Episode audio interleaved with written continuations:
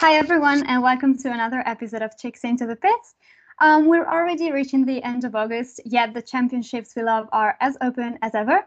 Um, okay, except for Formula One. Duh.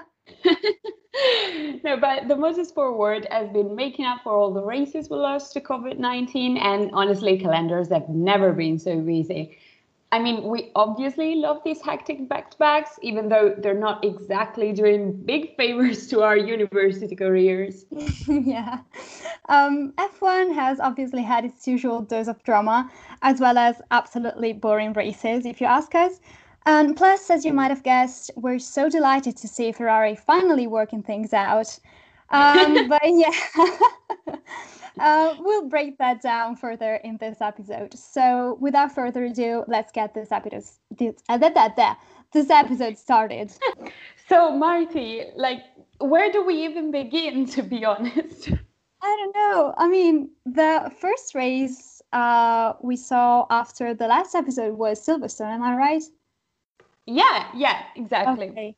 So, um, I don't know. Like that race was quite strange because that was so boring for like 99% of it but the last laps were absolutely crazy. So i don't know i kind of appreciated that uh, but obviously i i was coming from an hour and a half of absolute boredom.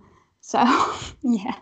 I i don't know mixed feelings about that yeah, honestly, the thing is, um, and even though you know I don't follow it, but of course I've seen the tweets and I've seen everything. I, it, to some extent, uh, the same thing is kind of happening in MotoGP, which at the moment is like super super interesting because Marquez is out of contention for the title basically, and you know all sorts of crazy stuff is happening. But as it happened in Formula One with Silverstone, the fact is when races become interesting because something absolutely batshit crazy happens, I think that's a problem. Like it, it, you cannot make a race interesting by blowing up tires or having dramatic yeah. incidents. I mean, the race in itself, the the overtaking action should be the the centerpiece, you know.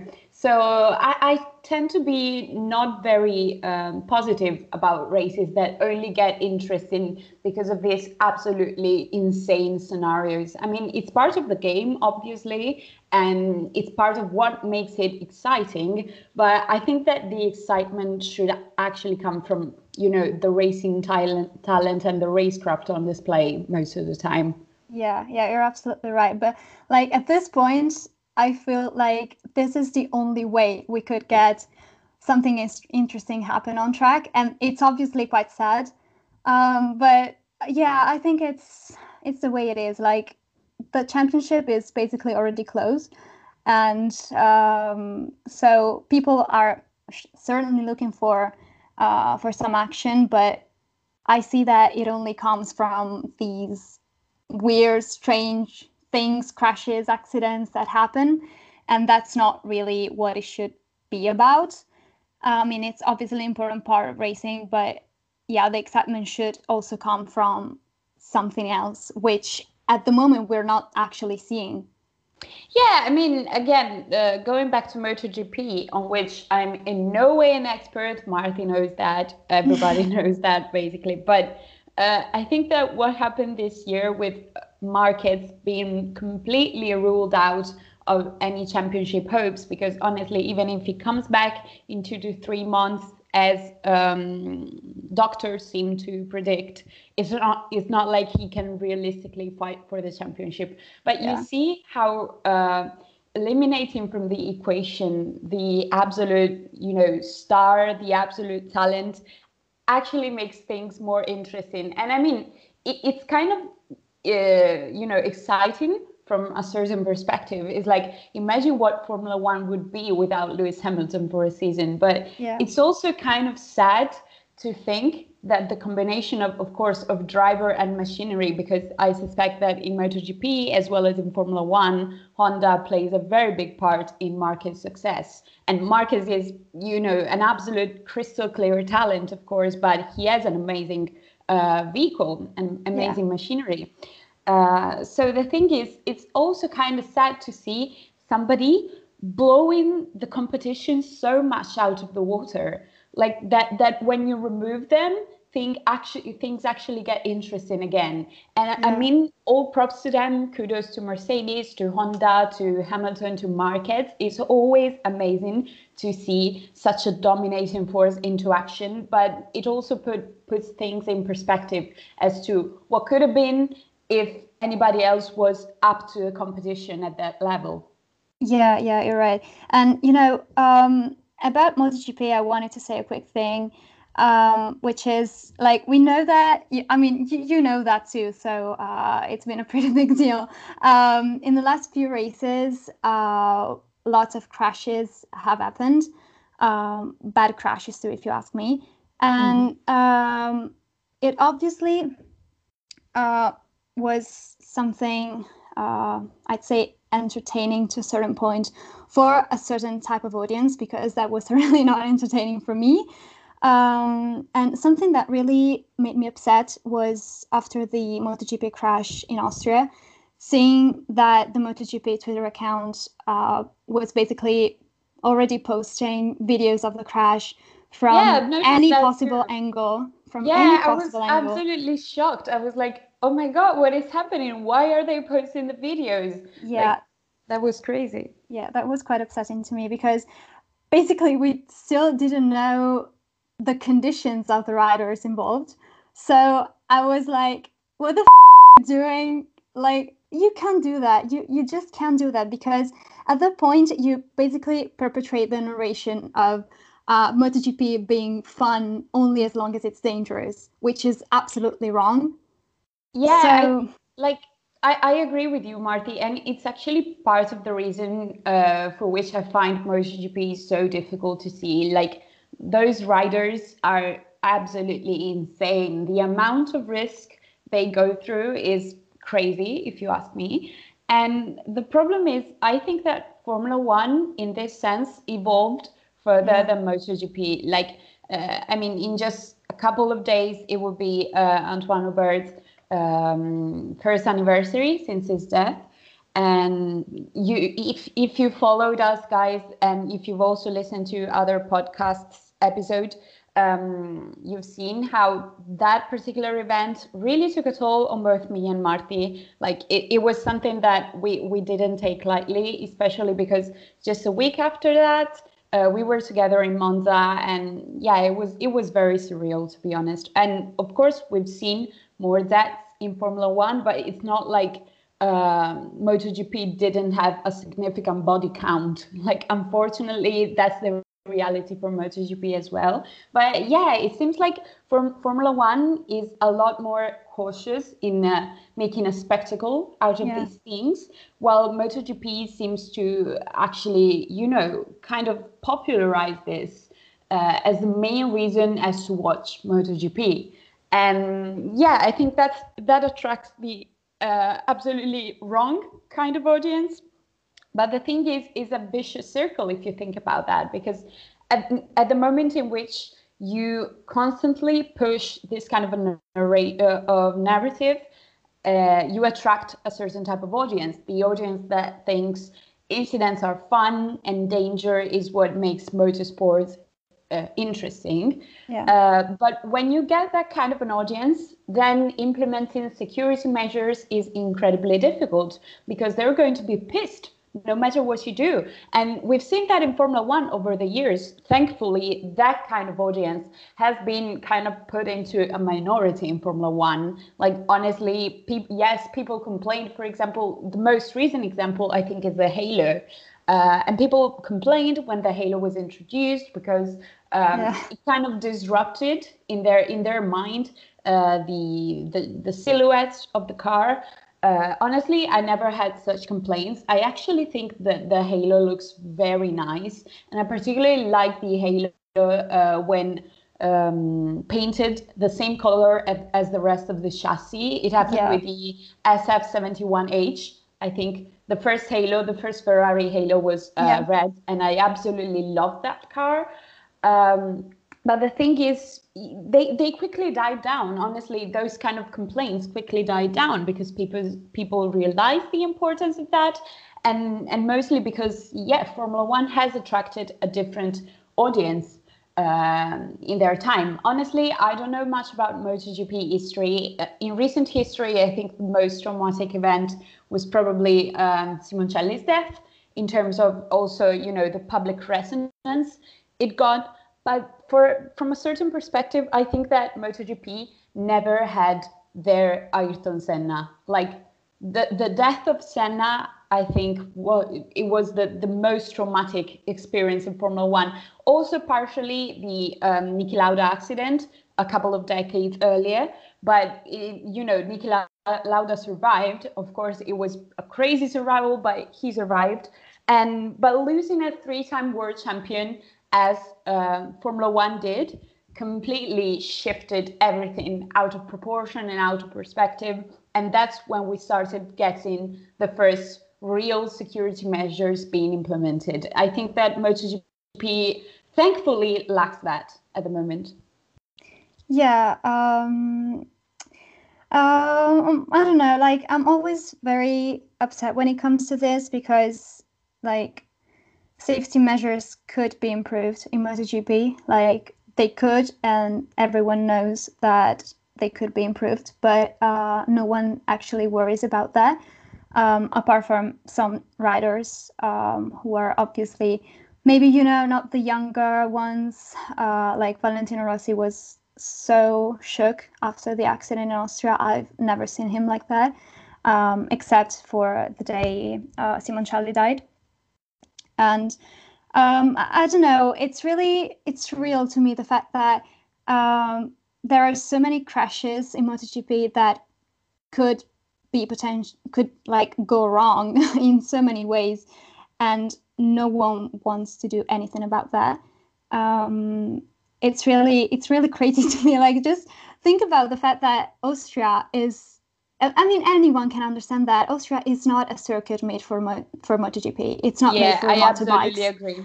Like, absolutely agree. you know, even Barcelona is not made for motorbikes.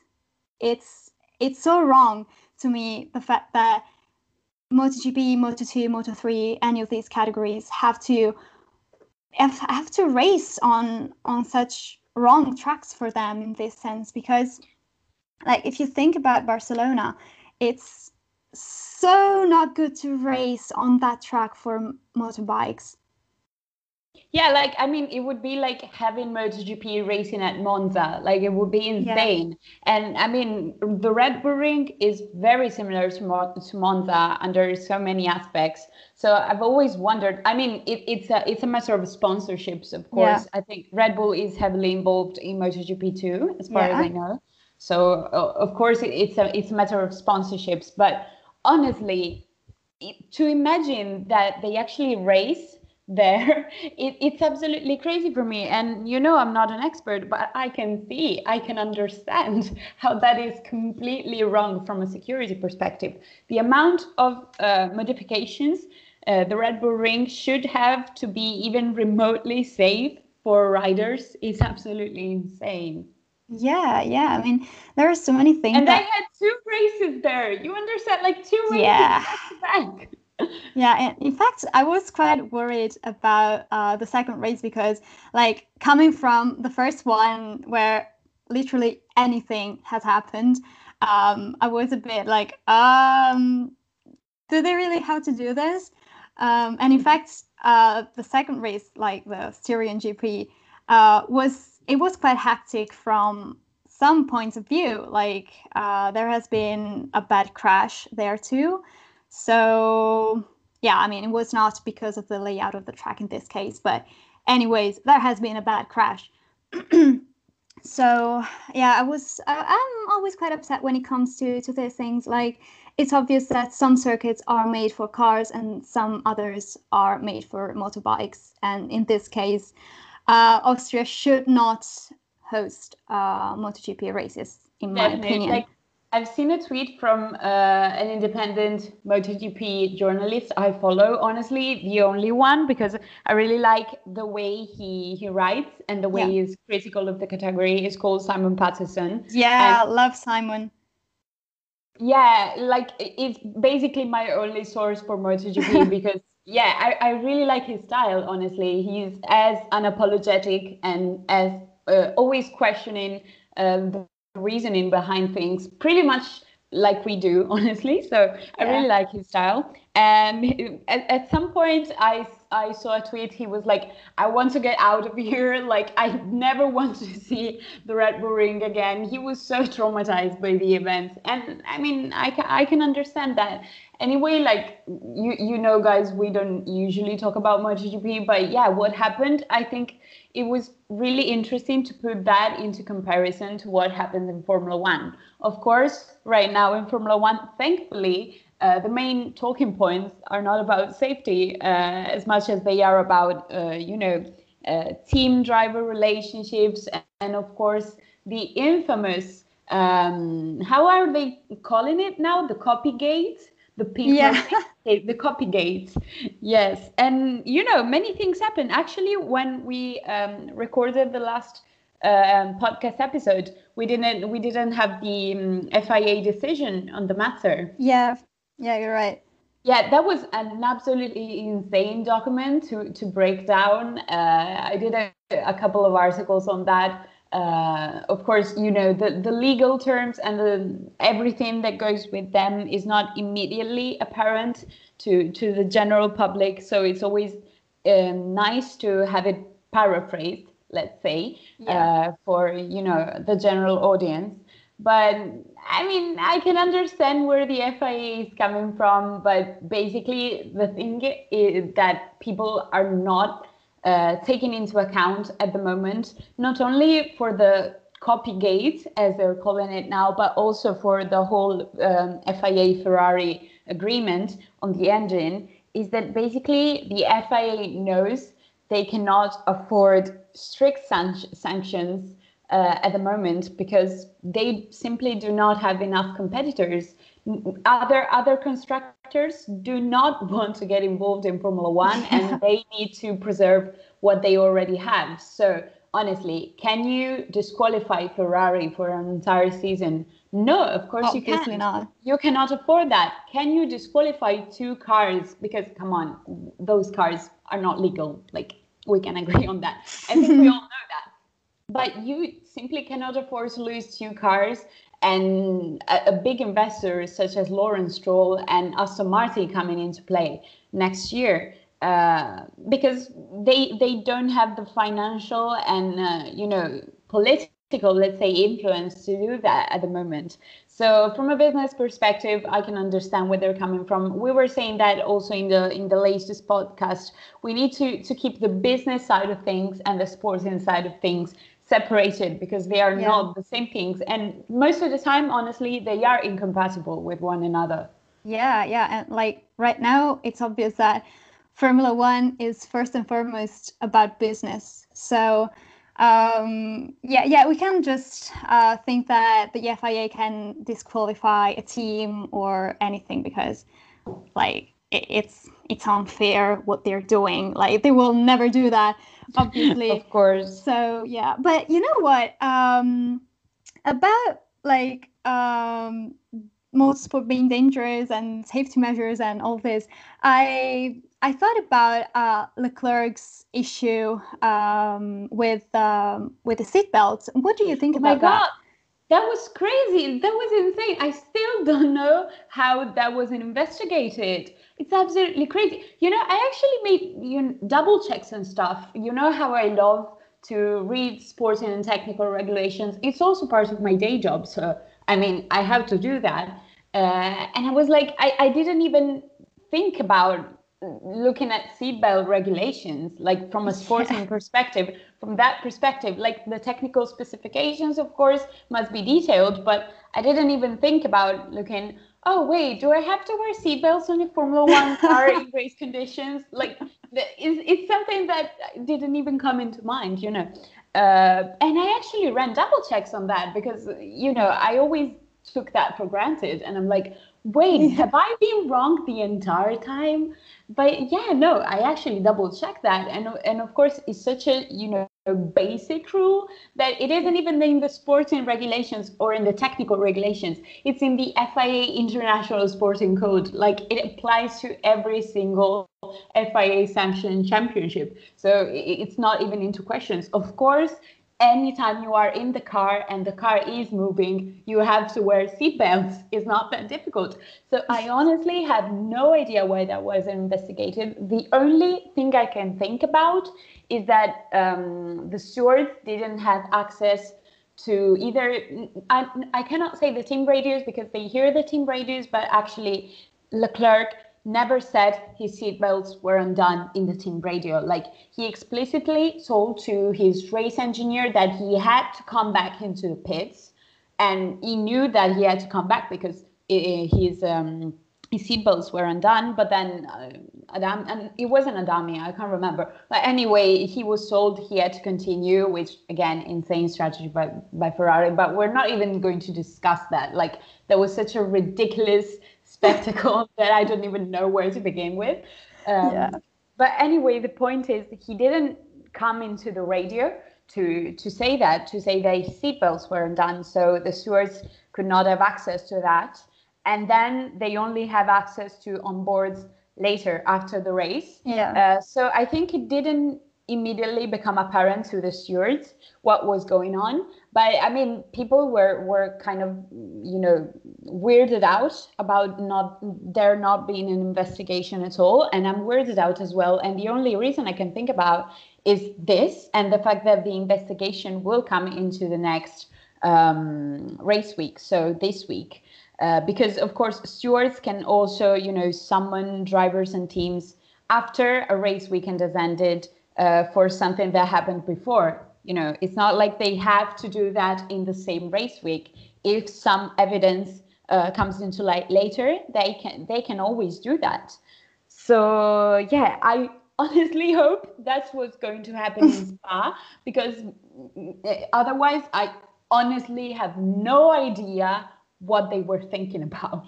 Yeah, like one thing that actually made the whole thing quite hilarious to me was the fact that Leclerc kept on saying on radio that he had some kind of problem, some kind of issue with the car. And uh, Ferrari was were just replying, "No, we we see that everything's fine from our data. Oh no, there's no problem. Like your driver is telling you that there's something wrong with the car. What the hell do you think you know more than him?"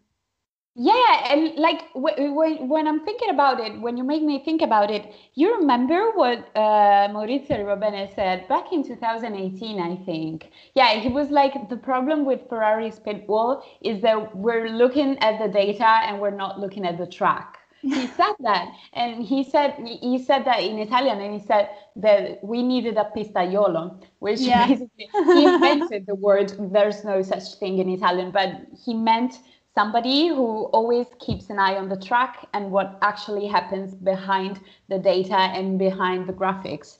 And uh, yeah, that that was exactly that. Like you think your driver does not understand if the engine doesn't sound right after he just stopped. Like of course he knows.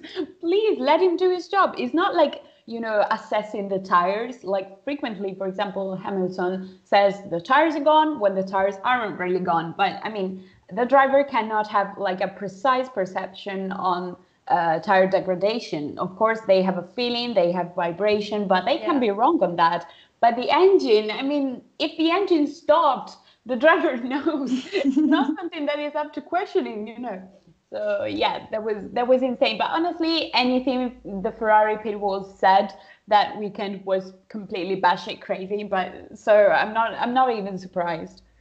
Yeah, yeah. In the end, I'm really sorry to to say that they are, you know, a bit of a circus, but that's actually w- what they look like right now. So um, I am sorry to say that. You know, I know that l- most people who listen to this podcast know by now that I'm not a big Ferrari fan, but obviously I'm Italian, and it upsets me to see that they're not doing their job as they're supposed to to do that. So yeah, exactly. Like it's it's not like we Italians are you know actually benefiting from this. Also because I've seen many stereotypes uh, come into question again, like uh, oh my god that's so italian that's so typically, typically uh. italian and to some extent i can agree that there are some things ferrari does that aren't typical Italian style. But again, I mean, yeah, I don't want to be associated with that, to be honest. Yeah. So let's associate with Alpha Tauri and to, with Pierre Gasly. With, yeah. He has, he's been doing a great job. So yeah, let's say that the Italian team, the, the excellent Italian team is Alpha Tauri now. oh God. No, anyway, like uh, as Toto said, honestly, the, the, the thing that upsets me most and that I'm most sorry about other drivers. Like, yeah. you know, I, I, I don't have particular sympathy for Charles Leclerc, but honestly, he's a clear, crystal clear talent. And it saddens me to see somebody who can fight for wins and propose uh, be like a fourth place is a victory. The, the guy said that. It's absolutely insane to think that a Ferrari driver would say that. And it's not it's not like we, we didn't have some this kind of stuff before. Like we had some pretty dark years in Ferrari. Yeah. Uh, yeah. 2014, but you know the 19s, the Alesi Berger time, like that. That was that was not Ferrari in its best form, you know but but it's sad because I mean Leclerc is certainly somebody who could fight for for the championship as Sebastian, of course. Uh, and it saddens me to see that they they have to to cope with this clownery all around from Ferrari. To be honest, especially Seb, of course, because I mean, this, this is such a bad breakup. This really sounds like a terrible breakup. The one when where you throw the dishes and stuff like that. And he, he keeps on saying he has no problem because, of course, like Seb is not something that would, he's not someone that would hold grudges or or be extremely vocal about having a problem. I mean, he's not Fernando Alonso. Uh, mm. We know that. But yeah, it's it, it really pains me to see that. So I agree with Toto Wolff. Like I'm sorry for the drivers. I'm not sorry for the for the for the management, not even the team, because of course there are so many hardworking people uh, yeah. in Ferrari, and like I'm I'm really sorry for them, but of course they need to to follow orders and they need to to to do what management tells them to do. So yeah, I'm sorry for them as well. Yeah, yeah. For Mattia Binotto, that... not so much. Oh, I'm not sorry at all for him. Like, boy, boy, I'm not the, sorry the man the man had an interview with Mara Sangiorgio on uh, on Sky Sports F1 Italy, and he was he, he actually said that you know uh, things that Seb was saying about oh. Uh, not being happy with the pit wall because he doesn't feel like he's being uh, listened to as much as he wants. And I mean, you should listen to a four-time world champion who is known for to be a, an amazing development driver. So I think you should listen to him, especially when he's been with the team for five years. But anyway, and he was like, oh yeah, um, Seb's comments do not actually stem from anything except for him being disappointed in not being part of the project for 2021. I'm pretty oh, sure Seb is actually very happy of not being part of the project for 2021. Yeah. But I mean, you can think what what you want, whatever lets you sleep at night, honestly. But the fact that a team principal goes onto the radio, uh, onto onto um, TV, actually saying something like that, it's just everyone was like, "What? Are you serious? Like, did you just say that? Because as much as you can have conflict, as much as you can have a bad breakup, that's not how you do PR. And it, it was it was so so weird to see, honestly. Yeah, it was like yet another bad communication strategy. Like you can't you you can't say those things on TV, on radio, on anything especially when you know that it's your team who did wrong to your driver. It's not the driver who did something wrong to you. So like what, what the hell are you saying? Why did you say that? Yeah. I mean i know you have to like kind of defend yourself but this just makes you look ridiculous. Yeah, honestly, I mean, again, it's not like Ferrari needs the the the shock value of bad PR to be in the papers. You know, I can understand if a if a you know minor team or anything like that tries to add the shock value, the entertainment value to the circus because they need something uh, to to be talked about. Like for example, I always keep him in mind because it, I think he's a prime example under that circumstance. Like Gunther Steiner, like yeah. Haas, Haas is basically only on the radar because Gunther Steiner is a savage. And I love that, and I love that, but it's clearly not something that Ferrari needs to be on the radar. So yeah, the thing he would come into to an actual interview and say that, and I can understand, you know, the adrenaline. It was a post-race interview and whatever, but he was not the one, you know, exiting the car actually. Yeah. So keep your adrenaline levels down, please. That that's not that's not the right the right case.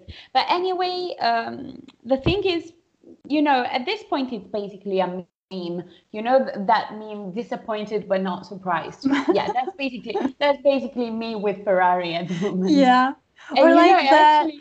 like the girl holding uh, a sign i don't know like uh with something written on it uh, i can't remember exactly the words but it was something like our expectations for you were low but holy f-. and it's, yeah. that's yeah exactly that.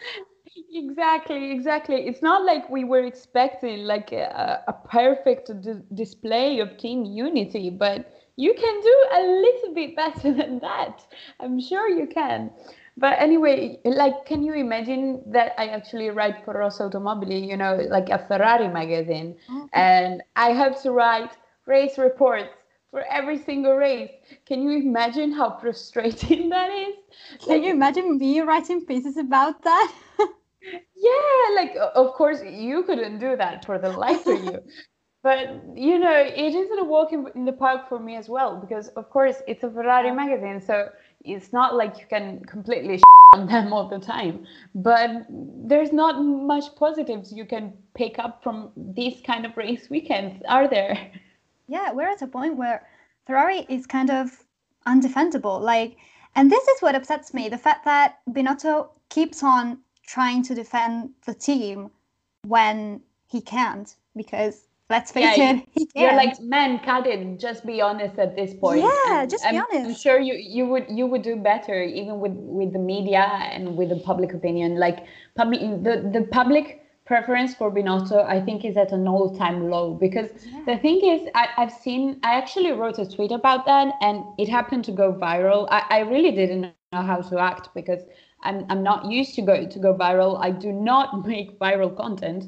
normally. I try to steer away from that, but that happened, you know. And when something goes viral, the the the positive from it is that you get lots of replies. You know, you get lots of opinions on the matter. Yeah. Um, so I was reading through the comments under this tweet, and there were so many people who were like, "I'm not even a Ferrari fan," or "I'm not even a Sebastian fan."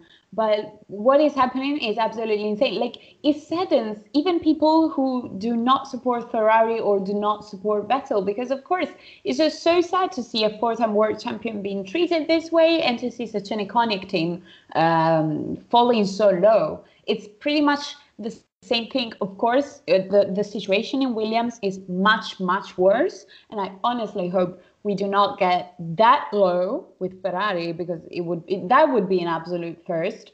But oh, anyway, oh, yeah. the thing is, it's the same thing that is happening for Williams. Like I've never supported Williams in my life, but it's just so sad to see. Like at that point, it's like this team is the history of Formula One. This driver is a four-time world champion. It just pains people who love the sport to yeah. see what happens. It, it, it, it would be like Hamilton instantly being given, I don't know, uh, an Alfa Romeo car on level on performance level like it would pain me i'm i'm not a lewis hamilton fan by any means but it would be so depressing yeah yeah it was basically the same thing when uh, McLaren hit their all-time low, that's the same thing. Like there yeah, were exactly. lots of people who were not McLaren fans, but were gutted anyways to see such an important team for the history of the sport being at such a low. Yeah, do you think like we enjoyed seeing Fernando Alonso in last place with McLaren? Like, can you imagine? We didn't.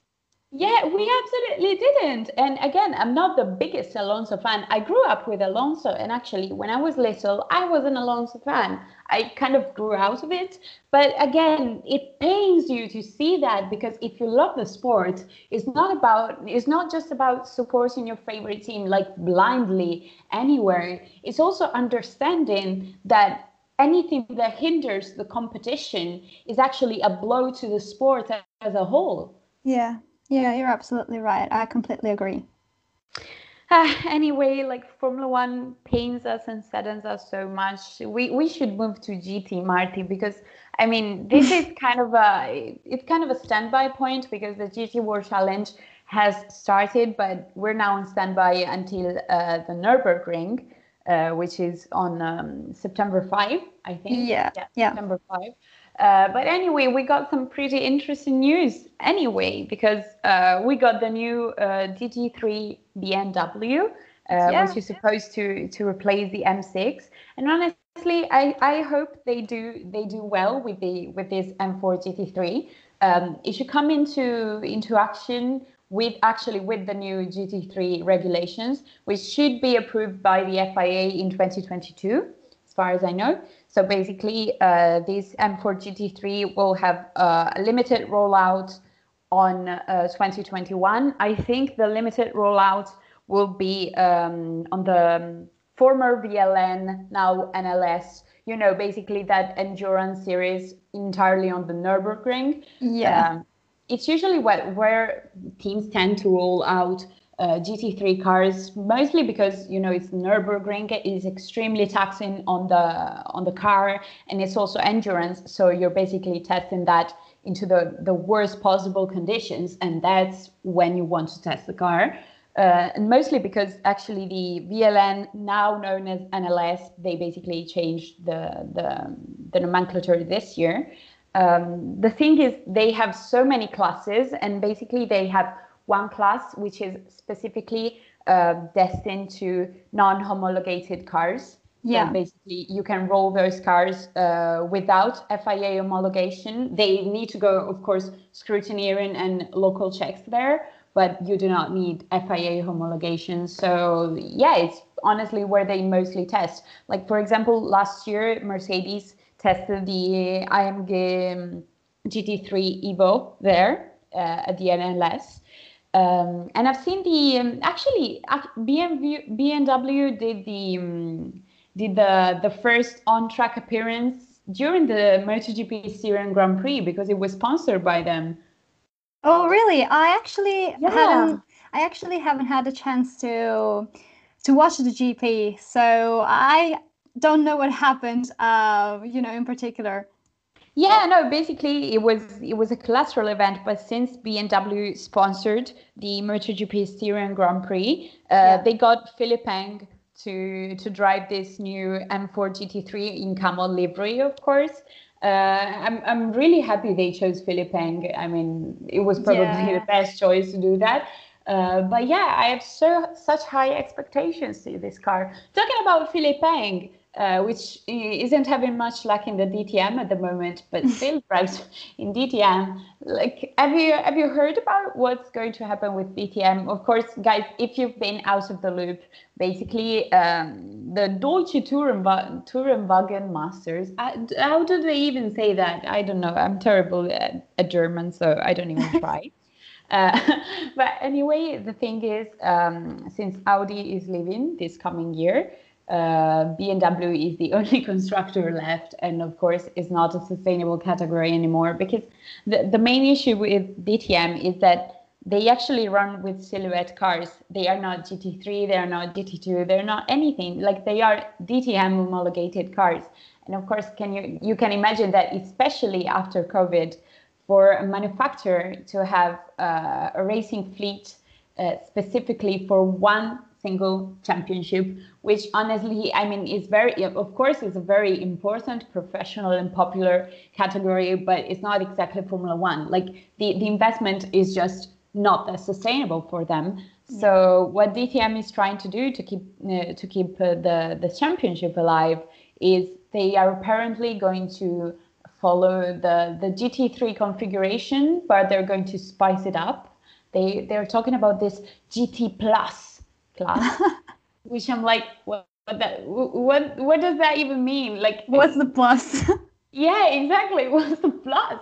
I mean, they, we have lots of GT of GT configurations, and just I don't know, bring back GT one or GT two. What what's GT plus even have to do with anything? But anyway, uh, they they're trying their their best. Basically, it's that that kind of cake that you get. At least you tried. You know that. Yeah. Yeah. no, like. I, go. Go.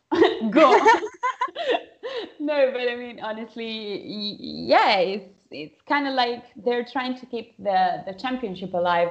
But honestly, I wouldn't say the interest mostly because like Germany already has a GT3 championship, which is the GT Masters, and yeah. it's a it's a big championship. So many professionals and uh, and amateur drivers, gentlemen drivers alike participate in that. And I mean, I can understand that the DTM would still be different because there's only one driver per car, uh, and they're all pros. So I can understand the difference, but honestly, does one country really needs two high-profile GT3 championships? I don't think so. No, it doesn't. It actually doesn't. But uh, yeah, COVID 19 was for sure a heavy blow for DTM. Um, and I'm sorry about that. I'm sorry. I'm sorry that that it was a heavy blow. But um, I'm happy to see that they're trying to do their best uh, to, to save the whole thing. So, um, you know, a country doesn't need these championships like uh, a big number of high profile championships, but it's always good. I mean, I think that for Germany, it's a good thing to to have more than one. Yeah, I mean, Germany has a motor motorsport and automotive tradition, which is probably second to none in the yeah. world. Like, I would argue that the top three uh, motorsport countries are Germany, uh, the UK, and Italy. Yeah. So yeah, honestly, the amount of manufacturers that have their uh, base and are store historically linked with Germany is just insane.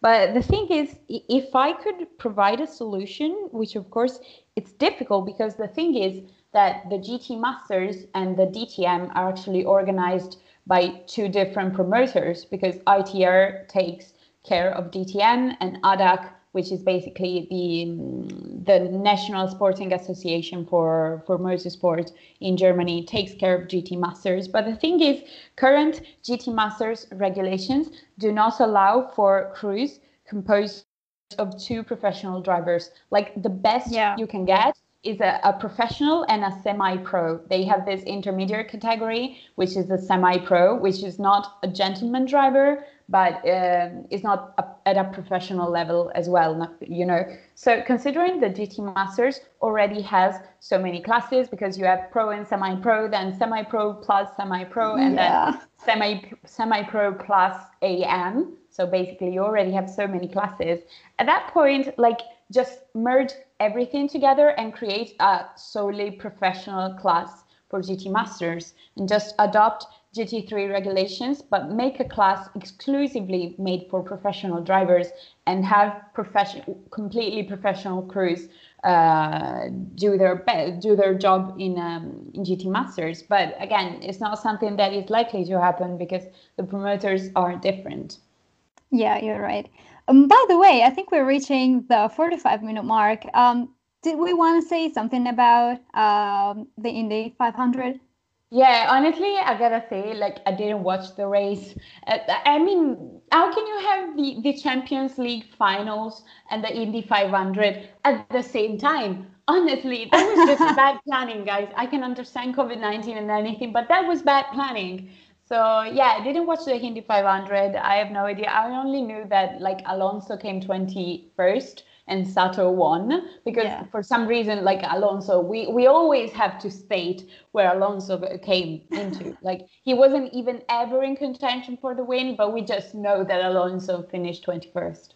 Yeah, I actually didn't watch the race uh, either, but um, it's fun that the first thing I read after the end of the race was Alonso got P21.